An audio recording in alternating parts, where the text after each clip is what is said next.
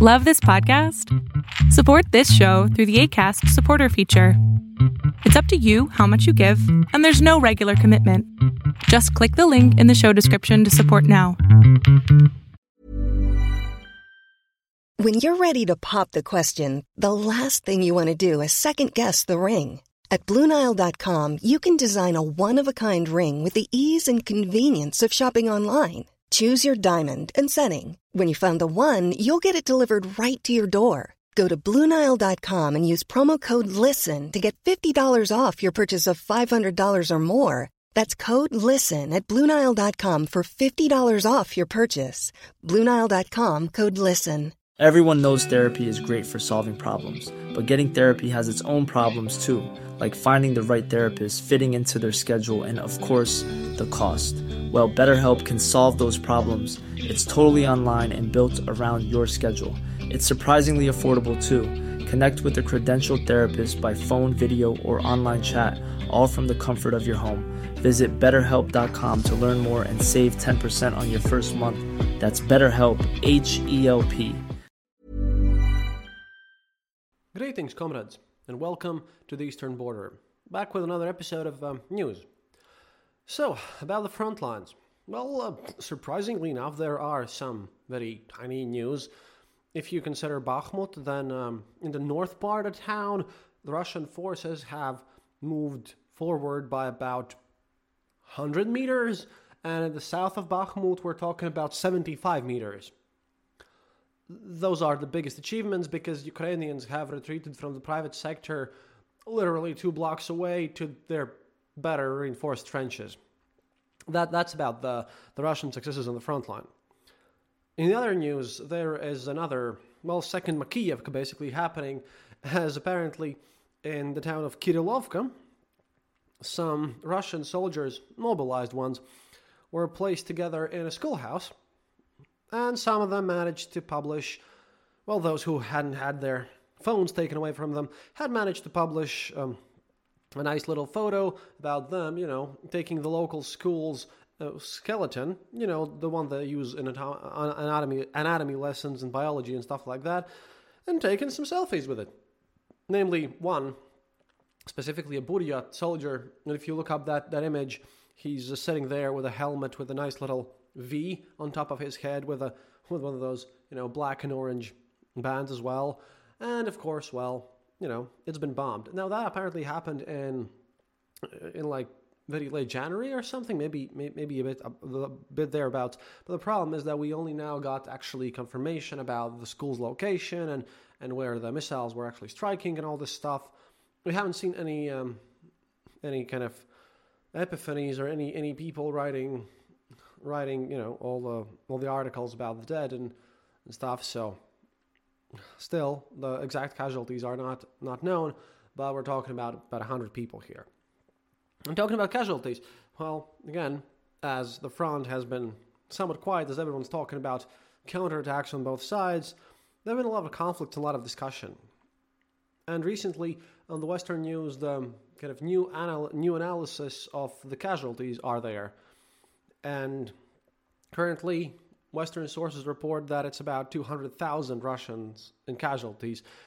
And if you calculate, you know, that in, in the war, casualties are not only dead, but also the wounded, and if you take that the situation would be like one to three, so approximately 25% of those 200,000 are, are dead, so it's about 50,000. And this is probably the first time ever when um, my Russian sources state that in this specific case, Western analysts have been extremely conservative about their their numbers since again it's a bit of a mess uh, about how Russia even manages to collect themselves together and talk about these casualties since there's not only Wagner there are multiple battalions then there's like the still in, in unincorporated LD uh, Luhansk Donetsk People's Republic troops. It's a mess. There's also Rosgvardia and Kadyrovцы and all these people and and these numbers could probably be only for the Russian soldiers, out of which, well, you know, if you're actively serving in the Russian army as as a person who's under that command, uh, yeah, there's a there's a lot of things going on there. Today, one of the one of the journalists that I watch, Maxim Katz, I've mentioned him on this show previously, he also stated that you know, these casualties are just going to go. And as he views it, I'm not sure if I agree with this completely, but it was an interesting view that he posted that Putin's probably going to continue this war just so he wouldn't lose in it. And not in the sense that he can win the war. No, no, no. It's kind of like, well, using Maxim's analogy here, it's kind of like, you know, if you lose in a football game 150 to 0, you still haven't lost the game until the final whistle is blown. And although Russia can't, with its current abilities, win this war anymore, what they can do is try to extend extend this as much as possible. And again, he's very pro-Ukrainian, and well, I kind of have to agree with him on the part that this war is going to go on for as long as as the West finally decides to deliver some heavy weaponry to Ukraine, because Putin's probably going to drag this one out. However, well, as Katz again said, this this war can, can go on forever only if Putin is in power. And this is the main subject of today's episode, since we've seen more conflicts. I reported previously on the conflict between Yevgeny Prigozhin and uh, my best nemesis slash buddy slash comrade slash uh, I wish he would you know go to Hague, Igor Girkin, and this has continued, but not in the sense that um, you'd expect. See, right now there's a massive brewing conflict between the supporters of the war. Recently, one of the more high-ranking members of Yedinaya Russia, United Russia, Putin's party, came out and he was on a talk show in Russian TV, and he stated very publicly and openly that uh, Russia, like their party, which obviously are the best and the brightest, and Putin's, I don't know, God, king of men or whatever, but their party's not afraid of liberals because they've all left. There's none of them left in Russia. They're they're they're, they're not worried about turbo patriots. Th- that's their new term, turbo patriots. It's kind of like, you know, watching Nazis fight with hardcore Stalinists, and they're both racist, and they're both, you know, want to conquer you, but it's still interesting to look how they're slowly breaking apart because this isn't this isn't some sort of minor squabble. This is something which is driving this whole Russian situation in their own political sphere to the ground since he stated that these turbo patriots, the, they'll try to make an ultra patriotic Maidan, because Maidan is obviously anything that these guys could pull off, but just bear with me, okay? So he stated that they will use this corruption card, although this, you know, is just a mirage, because obviously Russia has no corruption, United Russia Party is great and whatever. The problem is that I do, as well as anyone else who follows Russia, that there's a terrible, ridiculous amount of corruption in Russia. Like, it's just an undeniable fact. And, well, these turbo patriots from the Girkin side, they viewed it as a personal attack, and they responded. But they, of course, you know, uh, in, in, this speech, this United Russia representative, he managed to state that, you know, uh, next time some sort of Izium happens or, or something like that, they're going to be on the streets and yelling that everything's bad in Russia. The problem is everything is really bad in Russia. And and these guys, Turbo Patriot, these are the same people who yelled that Ukraine was Nazis and all that stuff. And they were also super angry with the fact that apparently Israel's prime minister has spoken with Putin and that Putin has promised not to kill Zelensky. They had many reasons to be especially angry about. And they took it to heart. They basically published that, you know, instead of just crit- critiquing some, giving some legitimate criticisms to this Yedinaya Russia representative, they also stated that, um, you know, how dare you laugh about this like those Russian people who were killed by evil ukrops and all that. It's all nonsense. Obviously, you know they um, both sides here a blatantly lie, b just quote whatever they think about the other side, and they're just basically you're looking at Nazis versus Stalinists throwing horse horse poop at each other, and it's just ridiculous. And the interesting fact is that you know both sides are well very on the edge right now because at the beginning of the war there was a soldier. Uh, sorry, I really can't look up his name right now. It was here somewhere. Um, but there was this one one of these soldiers from from these ultra patriotic side who was like standing there. It's somewhere in one of my earlier episodes how he was literally picking up a skull from one of the Mariupol defenders of, of Azov and just you know talking about how all all Ukrainians should die, how they're all evil and all that whatnot, like totally talking about all that nonsense.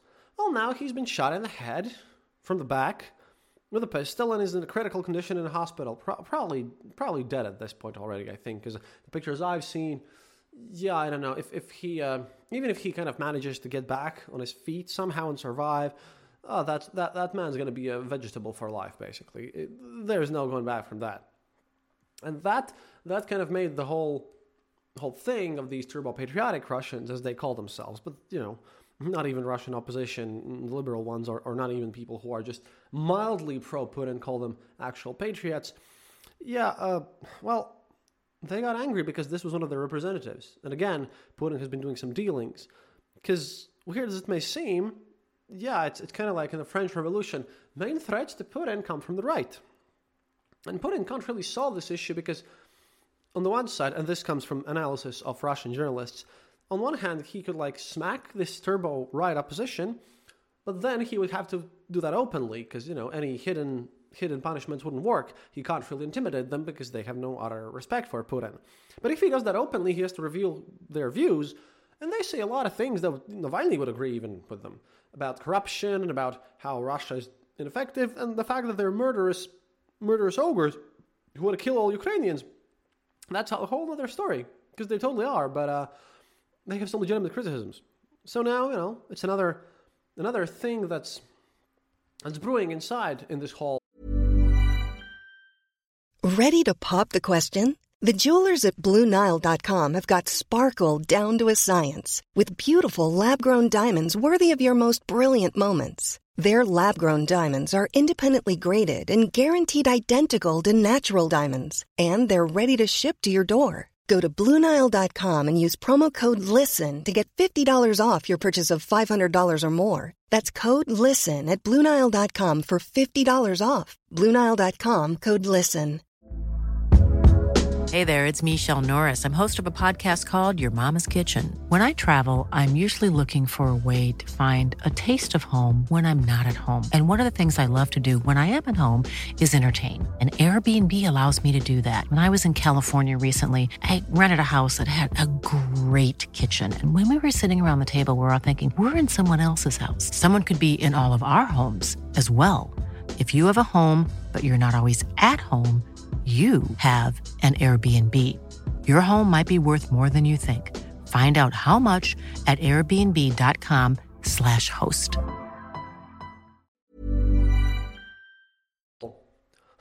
in this whole cesspool that is uh, that is currently, well, this whole war and Russia's eternal issues. It truly looks like you know, although both sides here they want to stay and make Russia strong and all this stuff.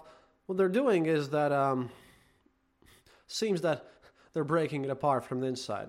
Again, there is no kind of monopoly on violence around this time, and it's getting a bit um, sad and creepy about this whole war thing. Because Russia isn't making any advances since, well, you know, in the early days of the war, they were sending in undermanned tanks and uh, armored fighting vehicles and all that stuff because they wanted to show, for their own propaganda reasons, in their own country, like columns of tanks going when they didn't have any manpower. Then those tanks were blown up, and now they kind of have the manpower, but they no longer have the tanks or ammo to run them.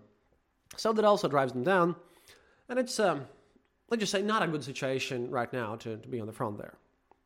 And again, uh, Murz, I've, I've talked about him previously, he's also one of those turbo patriots, but he's answered to this question because, well, he wrote about how the situation is actually going and how people react to this potential counter operation from Russia's side. And I'll quote him. This says, my translation, or translated, is more focused on Arestovich. Also, um, I've picked up some translating work on my own. And I'll quote here. They write to me saying a lot, they write to me a lot, saying that in the camp of Kiev there's also a huge fatigue from losses, from lack of equipment, and so on. That Prigozhin skillfully trolls the Bandera movement by calling them weak. Like, ha ha, don't even attempt to call Bakhmut Artyomovsk, you won't do it.